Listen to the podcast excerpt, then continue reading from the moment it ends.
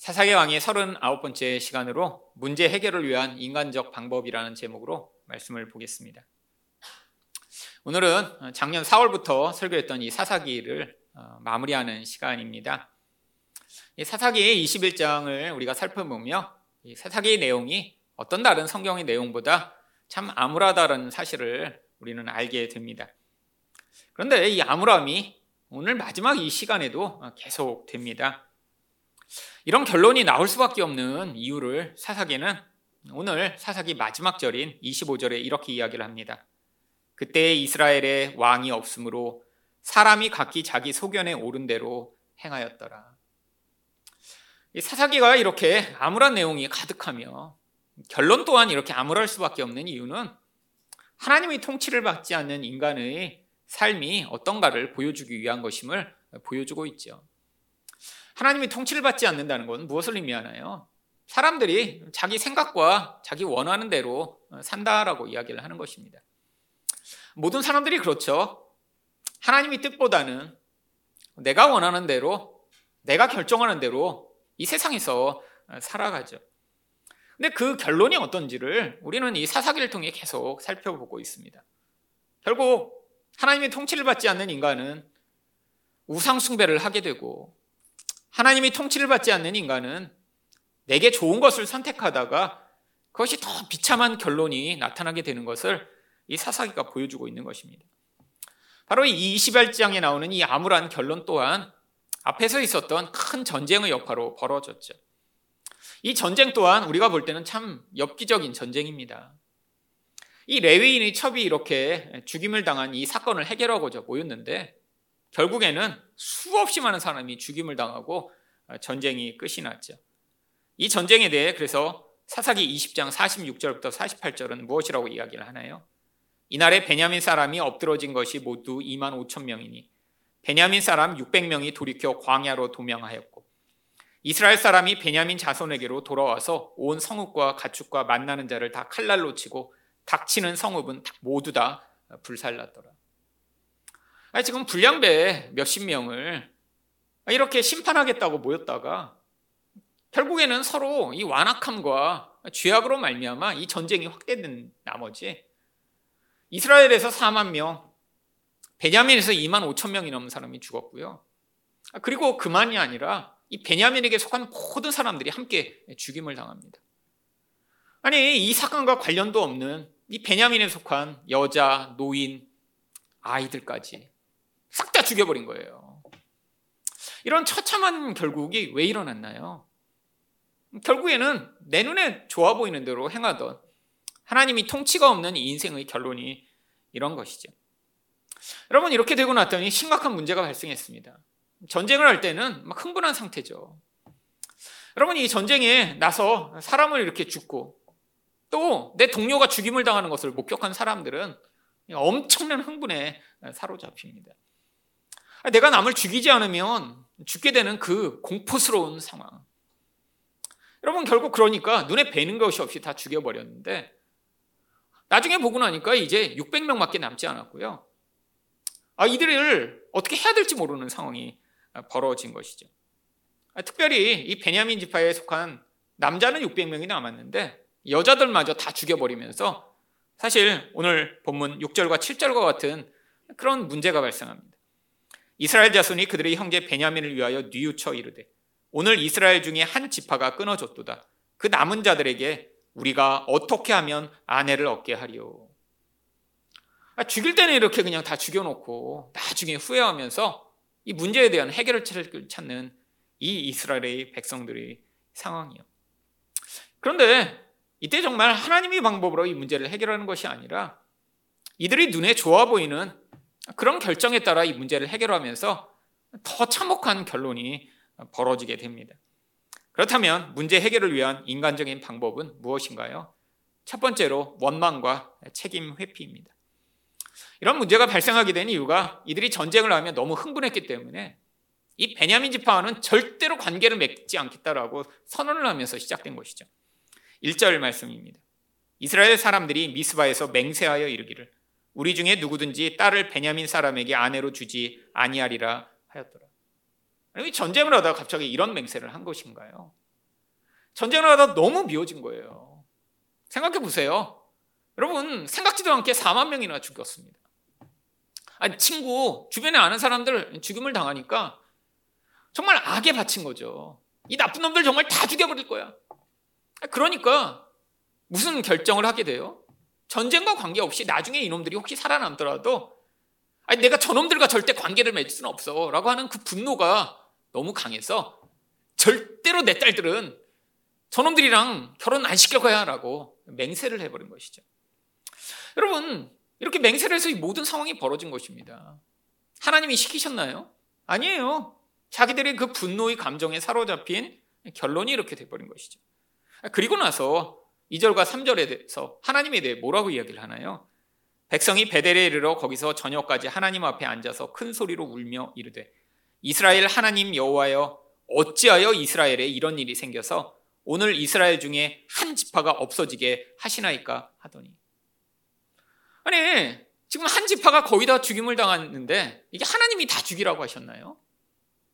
그러더니 하나님께 이 모든 책임을 떠넘깁니다. 아니 하나님 왜 한 지파를 다 없애셨어요? 여러분 근데 이것이 바로 많은 사람들이 인생을 살아가는 방법이죠. 여러분 사람들은 어떤 일에 대한 그런 나쁜 결과에 대해서 자기가 책임을 지고 싶지 않습니다. 그게 나 때문에 생겼다라는 생각은 절대 하고 싶지 않아요. 여러분, 이게 전형적 자기 방어 시스템이죠. 여러분, 인간에게 가장 어려운 게요. 죄를 객관적으로 인정하고 어떤 문제가 생겼을 때 그게 자기 때문에 벌어졌다라고 받아들이는 것입니다. 근데 사람은 그걸 할 수가 없어요. 제가 매번 말씀드리지만 인간이 죄를 깨닫는 것은 하나님의 은혜가 아니면 불가능한 일입니다. 그러니까 누군가 이 죄를 깨닫고 회개했다라고 하면 그 사람이 성숙한 게 아니라 은혜가 임한 거예요. 여러분, 자기 뒷면을 스스로 볼 수 없듯이 인간은 아무리 노력한다고 아, 맞아. 내가 잘못했지. 이 문제의 원인은 나지. 라고 발견하지 못하는 것이죠. 근데 은혜가 임하면 신기하게 깨닫게 됩니다. 근데 그렇지 않으면 인간은 누군가에게 계속 책임을 돌리고 싶어요. 여러분, 세상 사람들은 자꾸 다른 데에 이유를 찾죠. 인생에서 자기가 잘 되거나 나쁜 그 이유들을 끊임없이 찾는데 찾아지지 않으면 결국 무엇을 찾나요? 조상님까지 자꾸 올라갑니다. 여러분, 근데 이거에 걸려드는 사람이 되게 많아요. 뭐 지금도 그러는지 모르겠는데 예전에는 정말 길 가다가 붙잡고 뭐 정말 얼굴에 이렇게 그냥 복이 흐른다고 이런 얘기 많이 들었습니다. 근데 꼭 그 다음에 뭘 덧붙인 줄 아세요? 아, 요즘 좀 힘든 일이 있지 않으세요? 나중에 꼭 무슨 얘기 꺼내죠? 조상님한테 제사를 드려야 문제가 해결된다고. 지금 엄청나게 축복이 지금 임할 상황인데 조상님한테 제사를 안 드려서 그 지금 복이 막혀 있다고. 여러분 열 사람 그러면 한두 사람 끌려가죠. 제가 아는 사람 중에도 여러 명이 그렇게 끌려가서 뭐 제사 드린다고 300만 원, 500만 원 내라고 그래서 돈 빌려서 냈다가 나중에 정말 고통하는 사람들이 있었습니다. 여러분, 아, 내가 지금 이렇게 인생이 힘들고 어렵고 문제가 생기는 이유가 뭔가 다른 데 있다라고 생각하는 거예요. 여러분, 근데 이게 성도들에게도 자주 나타납니다. 여러분, 대학교 떨어지고 나면 그 하나님이 떨어뜨린 건가요? 공부를 잘 못해서 떨어진 거죠. 근데 저도 대학에 떨어지고 나서 맨 처음 든 생각이 어, 이거 하나님이 나 떨어뜨리셨나? 이런 생각이 맨 처음 드는 거예요. 여러분 제가 똑똑하고 더 공부를 잘했으면 떨어지지 않았겠죠. 뭐 하나님이 쫓아다니면서 아, 쟨 떨어뜨려야지, 쟨 붙여야지. 여러분 대부분 그렇기 때문에 내가 원하는 무엇인가 얻어지지 않으면 맨 처음 나오는 반응이 뭐예요? 왜 하나님 저를 이렇게 안, 안 해주셨어요? 여러분 인생에서 많은 문제들이 그렇습니다. 하나님께 자꾸 돌려요. 여러분 좋은 일이 일어나면 그건 은혜로 주어진 것이죠.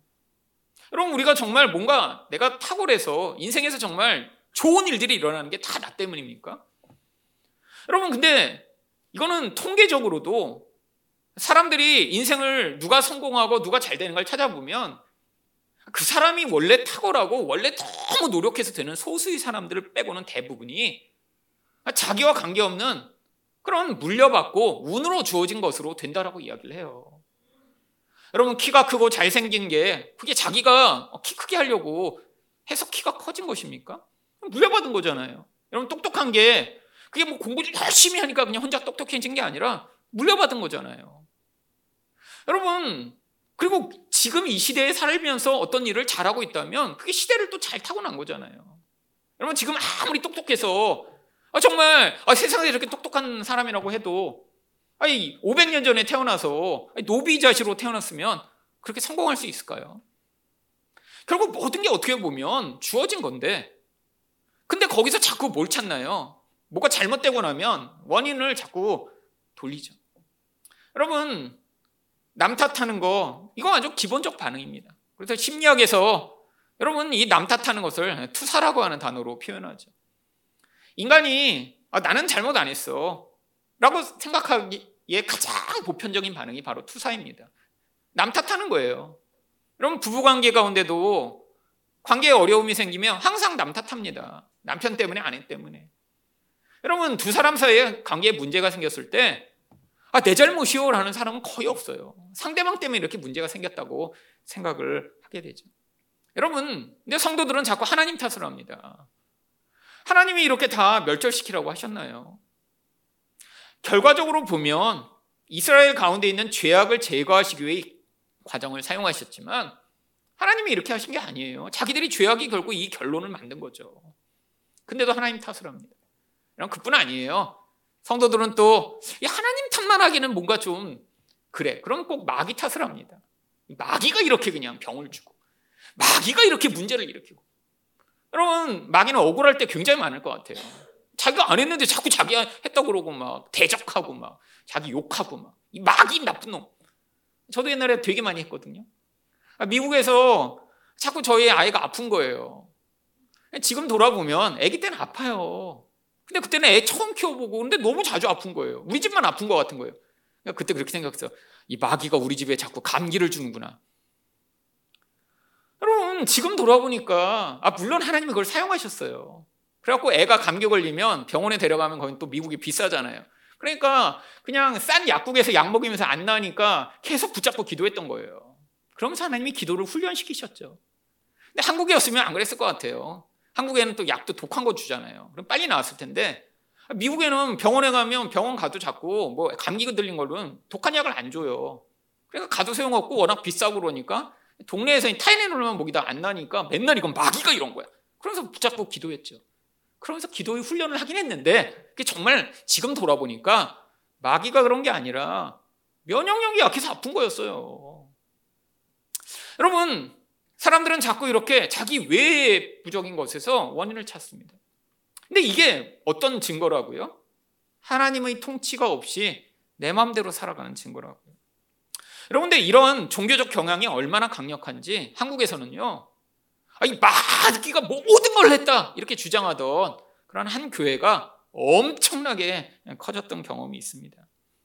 여러분 뭐 지금은 돌아가셨는데 김기동 목사라는 분이 모든 것을 마귀의 이런 탓으로 돌리면서 교회가 엄청나게 커졌죠. 지금으로 이야기하면 정말 이렇게 큰 교회가 앞으로 다시 생길 수 있을까라고 할 정도로 커졌어요. 여러분 등록교회만 성락교회라는 이 교회가 한때 15만 명이 넘었습니다. 주일날 예배드리러 오는 사람이 2만 명 정도 됐어요. 정말 이런 큰 교회 보면 저희 교회 한 100명만 더 있으면 좋겠다 이런 생각하는데 아니 뭐 2만 명씩 모였는데 근데 이 교회 기존 기조가 뭐예요? 모든 게 다 마귀 탓이야.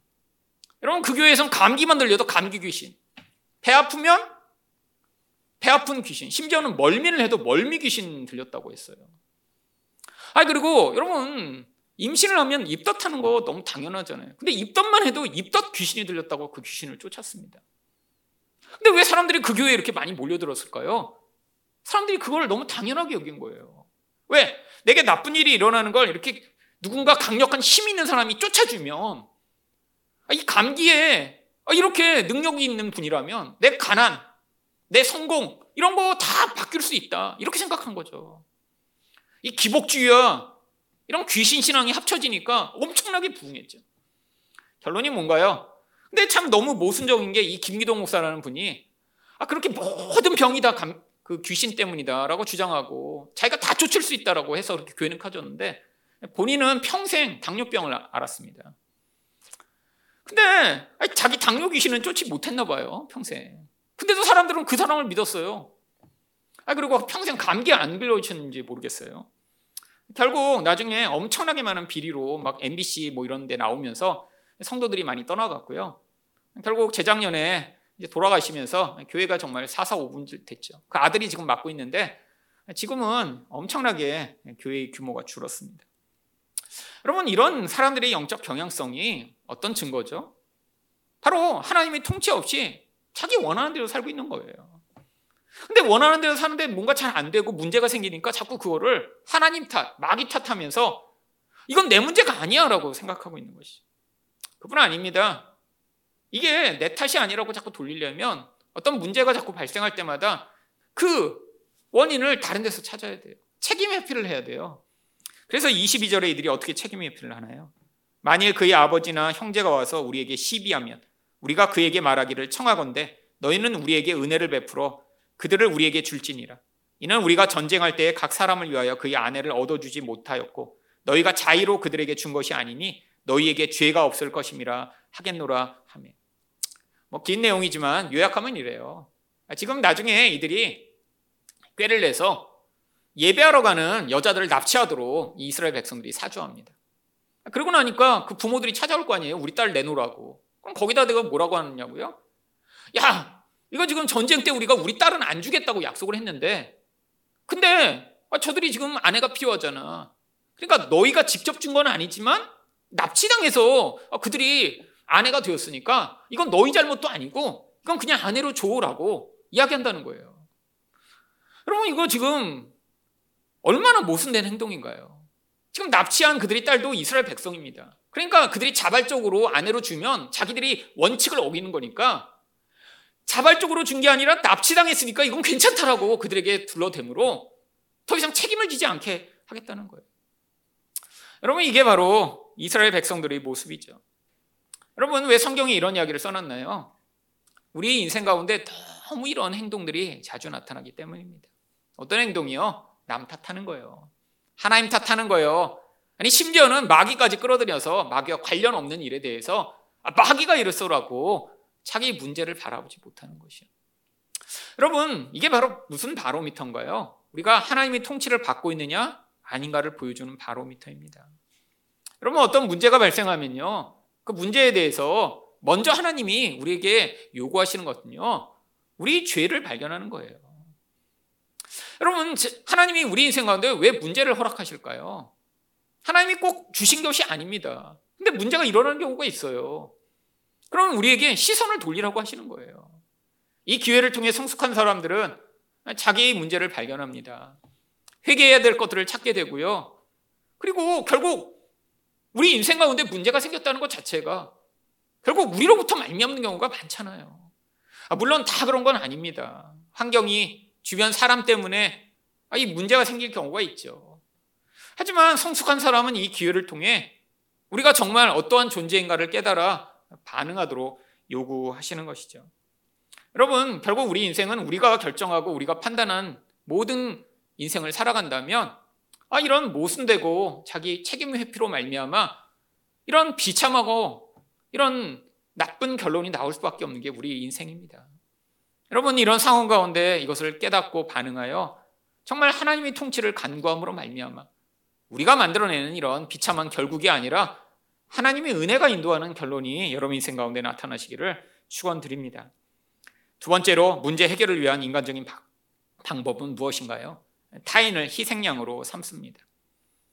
지금 아내가 없는 상황이니까 이들이 이방인이랑 결혼할 수는 없잖아요. 이스라엘 백성인데. 왜 이들이 어떤 꾀를 냅니까? 8절과 10절입니다. 또 이르되 이스라엘 지파 중 미스바에 올라와서 여호와께 이르지 아니한 자가 누구냐 하고 본즉 야베스 길라앗에서는 한 사람도 진영에 이르러 총회에 참석하지 아니하였으니 아, 이들이 이스라엘 중에서 어떻게 해결할 수 없나를 찾았더니 아, 이들이 모임 가운데 지금 한 부족이 오지 않은 거예요. 여기 나와 있는 이 야베스 길라앗은 오지 않을 수밖에 없는 이유가 있었습니다. 이들은 지금 요단강 동쪽에 사는 사람들이에요. 이스라엘 지파들 가운데 이 요단강을 건너기 전에 이들은 여기에 정착하겠다고 한 다음에 지금 모압과 암몬이 있던 그 지역에 정착해서 지금 전쟁이 벌어진 이곳과는 굉장히 멀리 떨어진 자들입니다. 그러니까 지금 이렇게 당장 모이라고 그러는데 모이기 쉽지 않은 사람들이었죠. 그러니까 이걸 지금 찾아낸 거예요. 아, 이들이 오라고 했는데 안 왔어. 이것도 뭐죠? 자기들이 정하는 원칙이에요. 자기들이 뭔가 희생양을 참기 위해서 원칙을 지금 정한 것입니다. 그 다음에 거기에 벗어난 사람들에게 지금 엄청난 희생을 강요하는 것이죠. 근데 어떤 희생을 강요해요? 10절 말씀입니다. 회중이 큰 용사 12,000명을 그리로 보내며 그들에게 명령하여 이르되 가서 야베스 길라 주민과 부녀와 어린아이를 칼날로 치라. 그럼 같은 자기 민족입니다. 사는 것만 좀 멀리 떨어진 거예요. 지금 대한민국 사람들이 뭐 서울에서 모임이 있는데 아니 저 강원도에서 안 왔어? 이러면서 지금 강원도에 가서 다 죽여. 지금 이렇게 된 거예요. 무엇을 위해서요? 바로 12절처럼 그들이 야베스 길라 주민 중에서 젊은 처녀 400명을 얻었으니 이는 아직 남자와 동침한 일이 없어 남자를 알지 못하는 자라 그들을 실로 진영으로 데려오니 처녀를 얻어서 이 베냐민 지파 결혼시키려고요. 여러분 참 너무 모순된 결정 아닌가요? 아니 자기들이 원칙을 정한 다음에 이 원칙을 아, 지금 지키고자 또 다른 동족을 죽이고 여러분 거기서 여자들을 납치해오고 여러분 이 여자의 입장에 한번 섰다고 생각해 보세요. 어느 날 갑자기 자기와 같은 동족들이 오더니 자기 엄마 아빠 동생들까지 다 죽여버려요. 그리고 너 결혼했어? 너 처녀야? 물어본 다음에 아니면 살리고 아니 결혼했거나 그러면 다 죽여버려요 옆에서. 여러분 이 처녀들은 지금 자기 가족이 다 죽은 것입니다. 그 동네가 다 죽은 거예요. 자기가 알던 모든 사람이 죽은 거예요. 모든 사람이. 여러분 이 고대에는 특히 여자는 자기 동네 외에 이렇게 밖으로 돌아다닐 수가 없었습니다. 그러니까 이 여자들은 지금 자기가 알고 있던 모든 사람이 죽은 거예요. 자기 혼자 남은 거예요. 전 세상에서. 그리고 납치당합니다. 그다음에 어떻게 해요? 모르던 남자랑 결혼해야 돼요. 여러분 이 여자들에겐 지금 살아있는 게 살아있는 게 아니겠죠. 여러분 이건 지옥이 펼쳐진 거잖아요. 자기 알던 모든 가족과 친구와 친척과 동생들이 비참하게 죽임을 당했는데 그들과 결혼해서 살아야 한다니. 여러분 그뿐 아닙니다. 이렇게 했는데도 지금 사람이 모자란 거예요. 그러니까 이 남은 200명을 더 얻고자 이들이 어떤 꾀를 내나요? 19절부터 21절입니다. 또 이르되 보라 실로에 매년 여호와의 명절이 있도다 하고 베냐민 자손에게 명령하여 이르되 가서 포도원에 숨어 보다가 실로의 여자들이 춤을 추러 나오거든 실로의 딸 중에서 각각 하나를 붙들어 가지고 자기 아내로 삼아 베냐민 땅으로 돌아가라. 여러분 실로는 이 전쟁이 벌어졌던 곳에서 약간 북쪽에 있는 이스라엘 땅입니다. 실로에 다 이스라엘 민족이 살아요. 그리고 이들은 심지어 뭐까지 했어요? 전쟁에 참여까지 했어요. 근데 이 실로에서 왜 이런 일이 있냐면 이 실로에 여호와의 개가 있으면서 거기가 큰 예배당처럼 된 거예요. 그러니까 1년에 날짜를 정해두고 아, 특별히 그 지역에 사는 여자들이 예배를 드리러 와서 그 예배의 자리 가운데 또 노래 부르고 춤을 추며 하나님께 경배하고자 지금 모이는 거예요. 근데 그 여자들 지금 납치에다가 잡아오라고 지금 아이디어를 준 것입니다. 아니 길란 야비스처럼 가서 죽이지는 않아요. 왜? 이들은 전쟁에 같이 참여한 자기 동족이니까요. 근데 거기 여자들이 많이 모여 있는 거 알고 있어요. 그러니까 지금 베냐민 지파에게 가서 납치하라고 한 거죠. 여러분 이거 얼마나 모순된 행동인가요? 여러분 근데 이 모든 일이 벌어진 이 시작이 무엇 때문이었죠?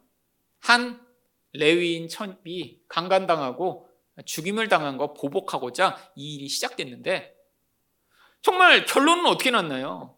아, 이 여자들은 다 뭐예요? 여러분 만약에 여러분이 그 여자 중에 한 명이었다고 생각을 해보세요. 여러분 정상적인 삶을 살 수 있을까요? 여러분 파괴되고 짓밟히고 모르는 남자들에게 이렇게 아내가 돼 평생 살아야 하는 이 비참함. 예, 어쩌면 처음에 죽임을 당한 이 레위인의 첩보다 더 비참한 인생을 살아야죠. 아니 문제 해결하겠다고 이들이 전쟁을 벌이고 나중에 이 전쟁으로 말미암아 이렇게 600명밖에 안 남은 이 사람들을 도와주겠다고 오히려 거기서 나서서 이들이 문제를 해결하기 위해 만들어내는 이 모든 방책들이 더 비참하고 더 악한 결론이 이르게 됐죠. 여러분 성경에 왜 이렇게 엽기적이고 이해 안 되는 이야기를 기록해 놓은 것인가요? 바로 처음에 말씀드렸듯이 하나님의 통치를 받지 않는 인생이 인생 가운데 끊임없이 문제를 해결하고자 살아가는 방식이 이런 방식임을 우리에게 보여주고 있는 것입니다. 여러분 세상 사람들은 다 자기가 죄가 없다고 생각을 해요. 그러면 세상에서 그래서 가장 죄 없는 결백한 곳이 모인 곳을 교도소라고 이야기를 하더라고요. 거기는 죄 있는 사람 아무도 없대요. 전부 다 난 죄 없어. 여러분, 이게 인생의 본질이죠. 악할수록 더 자기는 죄가 없는 거예요. 근데 여러분, 내가 죄가 없다고 생각할수록 인간은 어떤 반응이 나오게 되는 줄 아세요? 주변에 내가 심판하고 싶은 사람이 너무 많아요. 그러니까 내가 죄가 없기 때문에 주변 사람들은 이건 벌 받아야 되고 심판당해야 돼. 여러분 우리 가운데도 아마 그런 분 계실 거예요. 여러분이 기준을 가지고 자꾸 보는 거예요, 남을. 근데 어떤 기준인가요? 내가 뭔가 잘하거나 아, 내가 괜찮은 기준을 가지고 남을 보는 거예요. 아, 평소에 아, 나는 아, 이렇게 세수도 열심히 하고 목욕도 잘해. 그러면 옆에서 아, 저 사람 좀 지저분한 것 같아. 그러면 그 사람은 어떻게 판단하겠어요? 아우, 지저분한 인간. 아, 자기가 옷을 깨끗하고 멋있게 입고 다니면 옷을 좀 맨날 똑같은 옷 입고 다니는 사람은 아우, 옷도 없나? 이런 사소한 것부터 아, 내가 좋은 학교를 나왔어요. 그럼 어떻게 해요? 아우, 공부도 못하는 것들. 아, 내가 정치에 관심이 있어요. 보면 어떻게 돼요? 다 정치를 못해. 여러분, 가장 정치에 관심이 있으면서 정말 이 비난이 그냥 아주 그냥 나를 선 분들이 주로 택시 운전하시더라고요.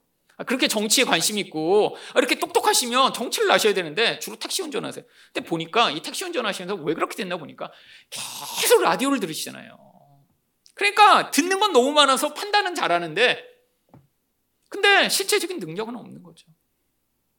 여러분 우리의 문제도 뭔가요? 여러분 우리가 남을 심판하고자 하는 자리에 너무 많이 섭니다. 정말 주변에 다 심판이 대상이에요. 근데 우리가 심판할 수가 없잖아요. 여러분 심판할 수 있는 건 누구만 하세요? 하나님만 하시죠. 그러니까 어떻게 돼요? 그러니까 비호하는 거예요. 여러분 누군가를 비난하는 거예요. 누군가에 대한 이야기를 하는 거예요. 여러분 이 모든 본질이 어디에 있어요? 우리 안에 있는 죄가 그렇게 만드는 것입니다. 여러분 특별히 남에 대한 나쁜 이야기를 하고 소문을 퍼뜨리는 사람들이 본질 안에 뭐가 있냐면 내가 심판자가 되고 싶은 강렬한 열망이 너무 많은데 제가 심판하지 못하니까 자꾸 소문을 퍼뜨리는 거예요. 사람들의 여론을 통해 사람들이 이런 나쁜 그 사람에 대한 그런 의견을 가지게 돼서 그걸로 공개적으로 그 사람을 고통하게 만들기 위해 소문을 자꾸 퍼뜨리는 거죠. 여러분 그렇기 때문에 힘이 약할수록 이런 악한 소문을 퍼뜨리는 근원에 서는 사람들이 많이 있습니다. 요즘 같은 인터넷을 통해 남의 이런 거짓말을 만들어내기 쉬운 이 세상에선 정말 가서 그냥 키보드로 하죠. 그래서 이런 사람들을 뭐라고 불러요? 키보드 워리어라고 부르잖아요. 키보드에서는 전사야. 근데 실제에서는 보니까 중학생. 여러분 대부분의 연예인들을 악플 쓰는 그런 사람들이 중딩들이 제일 많대요. 중딩들.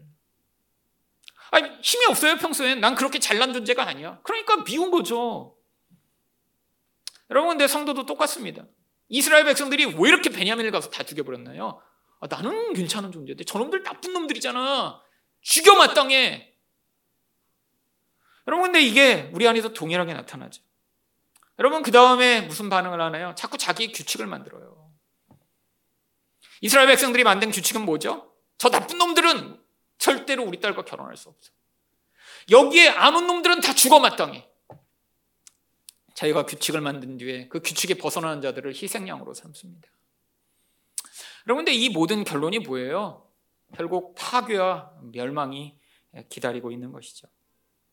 여러분, 세상에 이런 경우 너무 많습니다. 가정에서도 자기가 만든 규칙 지키겠다고 분노하고 그 규칙을 깨는 사람들을 징벌하겠다고 소리를 지르고 싸우는 사람들 너무 많아요. 뭐 여러분 가족마다 가족의 규칙이 있잖아요. 어떤 규칙들은 잘 지켜야 합니다. 근데 제가 볼 때 말도 안 되는 규칙을 지키는 집들도 있어요. 그리고 그 규칙 지키겠다고 정말 화내고 싸우고 여러분 인생은 내가 만든 규칙 지키는 그게 중요한 게 아닙니다. 우리가 사랑하고자 살아가는 거잖아요. 우리 집은 꼭 7시에 밥 먹어야 돼. 뭐 우리 집은 꼭 뭐 해야 돼. 여러분 규칙을 세워놓으면 반드시 누가 깨뜨리나요? 자녀가 깨뜨리기 시작합니다. 안 깨트릴 수가 없어요. 근데 여러분 건강한 부모는 규칙을 세웠다가도 시간과 상황에 따라 변경할 수 있어요. 저도 수없이 세웠다 수없이 다 깨트리면서 아이들이 성장함에 따라 왔습니다. 근데 어떤 집은 어떻게 돼요? 그거 깨트린다고 화내고 분노하고 정죄하고 갈등이 생기죠. 여러분 교회도 마찬가지입니다. 교회에 정말 엄청나게 많은 규칙을 예전에 많이 만들어 놨어요. 아마 30년 전에 교회 열심히 다니시던 분이 저에게 와서 보시면 이거 교회야? 이렇게 하실 수 있어요. 왜요? 아니 왜 예배 때 찬송가를 안 해? 여기가 날라리야 뭐 어디 드럼을 쳐? 제가 어려서 다닌 교회가 그랬어요. 그래서 드럼 친다고 막 청년들 장로님 검시가 올 때마다 어떻게 하는 줄 아세요? 드럼을 갖다 옮겨서 창고에 숨겨놓고 막 찬송가 이렇게 같이 앉아서 부르고 막. 왜? 교회가 만드는 규칙이 뭐였어요? 드럼은 마귀의 악기야. 피아노만 쳐야 돼, 교회에서. 오르간이나. 이게 교회가 만든 규칙이었어요. 그것만 있는 줄 아세요? 수없이 많은 규칙을 만들었습니다. 제가 예전에 다녔던 교회에서 이렇게 성찬을 할 때 그 교회는 좀 또 이 뭐야 자리가 엄청 길었어요. 한 줄에 한 15명씩 앉는 그냥 커다란 장의자가 있었거든. 근데 성찬을 하는데 장로님들이 이제 장갑 끼고 성찬기를 하는데 그 성찬기가 또 황금색이에요. 그막 엄청 무거운 그런. 근데 장로님들이 이렇게 하는데 그 15명 어떻게 혼자 이렇게 하실 수가 있겠어요. 양쪽에서 이렇게 하시는데 중간에 아무리 팔을 뻗어도 안 닿는 거예요. 그리고 제가 중간에 앉아있다 마침 제 앞에 왔는데 제가 조금만 날라드리면 옆에 사람 받을 수 있는 것 같아요. 그래서 제가 그 성찬기를 딱 잡았어요. 장로님은 어떻게 하신 줄 아세요? 손으로 빡! 제 손을 치는 거예요. 그 감히 성찬기를 장갑 안 끼고 만졌다고. 그리고 저는 도와드리려고 이렇게 손 냈다가 맞고 나서 그리고 예배 내내 울었어요. 내가 왜 맞았지? 이게 이렇게 나쁜 짓인가? 난 처음에는 저는 제가 만져서 성찬기가 이렇게 쓰러지거나 이런 줄 알았어요. 근데 그게 아니라 맨손으로 그 감히 성찬기를 만지려고 했다고? 그런 거 이게 교회가 정해놓은 규칙이죠. 여러분, 정말 제가 아마 모태신앙이 아니고 그랬으면 그 교회 떠났을 거예요, 그날. 근데 다행히 하나님이 그런 걸로 상처 입지 않게 하셔서 계속 다니고 목사도 됐습니다. 여러분, 얼마나 많은 규칙 정해놨는지 몰라요. 주일날 뭐 사먹었다고 당해가 소집된 적도 있었거든요. 제가 어려서. 근데 제가 잘못하긴 했어요. 뭐 선생님이 오늘 마지막 날인데 아 이렇게 이렇게 모두 못 사주고 그래서 그래서 아뭐 마지막 날 사주시면 되죠. 뭘. 그래고 제가 주장하다가 그럼 저희 아버지가 장로님이었는데 제가 주도해서 주일 성수를 어겼다고 당회가 열렸죠 그날. 어떻게 장로님 아들이 이렇게 그냥 집사님을 꼬셔서 주일 성수를 깨냐고. 여러분 수없이 많은 틀을 만들어 놨습니다. 그리고 거기 걸릴 때마다 사람들을 고통하게 만들었어요. 근데 문제가 뭐예요? 그걸 잘 지키는 분들은 엄청나게 빠져나갈 방법이 다 있는 거예요. 제가 정말 교회 다니면서 가장 배신감을 느꼈을 때가 그렇게 주일날 뭐 사먹는다고 정죄하고 막 나쁜 놈이라고 얘기하고 막 그런 분들이 딴 사람들은 맨날 국수만 먹게 한 뒤에 자기들은 밖에서 음식을 갖다가 드시는 거예요. 그리고 제가 그걸 알고 너무 분노해요. 그랬더니 뭐라고 하신 줄 알아요? 계산은 월요일 날 하신대요. 여러분, 이 이중성, 자기가 규칙을 만들었는데 자꾸 어길 방법을 찾는 거예요. 이스라엘 백성이랑 똑같지 않아요? 규칙을 만들었는데 이게 문제가 생기는 거예요. 그렇잖아요. 장로님이면 교회 60년, 50년 다녔는데 50년 동안 국수만 먹었더니 질린 거야. 거기서 누가 아이디를 낸 거죠. 아, 계산을 월요일 날 하시면 되잖아요. 그러면 이거 주일날 사 먹은 거 아니에요. 여러분, 계산을 월요일 날 할 수 없는 사람들은 국수만 먹었어요. 그리고 걸릴까 봐 망 보면서 몰래 지하에 있는 분식집 들어가서 사 먹었습니다. 다 피할 길이 있죠. 다 피할 길이. 근데도 그 규칙을 계속 유지하던 이 한국 교회. 여러분 그래서 제가 일부러 이 교회에서 규칙 안 만드는 거예요. 저도 가끔씩 규칙을 만들고 싶은 욕망이 전에 있을 때마다 아 이거 잘못된 거야 하고 내려놓습니다. 저도 11시 넘어 오는 분들은 주보를 색깔을 달리해서 빨간 주보 나눠드리고 싶어요. 아, 저도 예배 드릴 때 딱 시작하려고 그러면 이 찬양팀장 너무 이렇게 낙심될 것 같아요. 몇 분 안 하는 게 계시거든요. 근데 제가 올라오고 나면 사람 많어.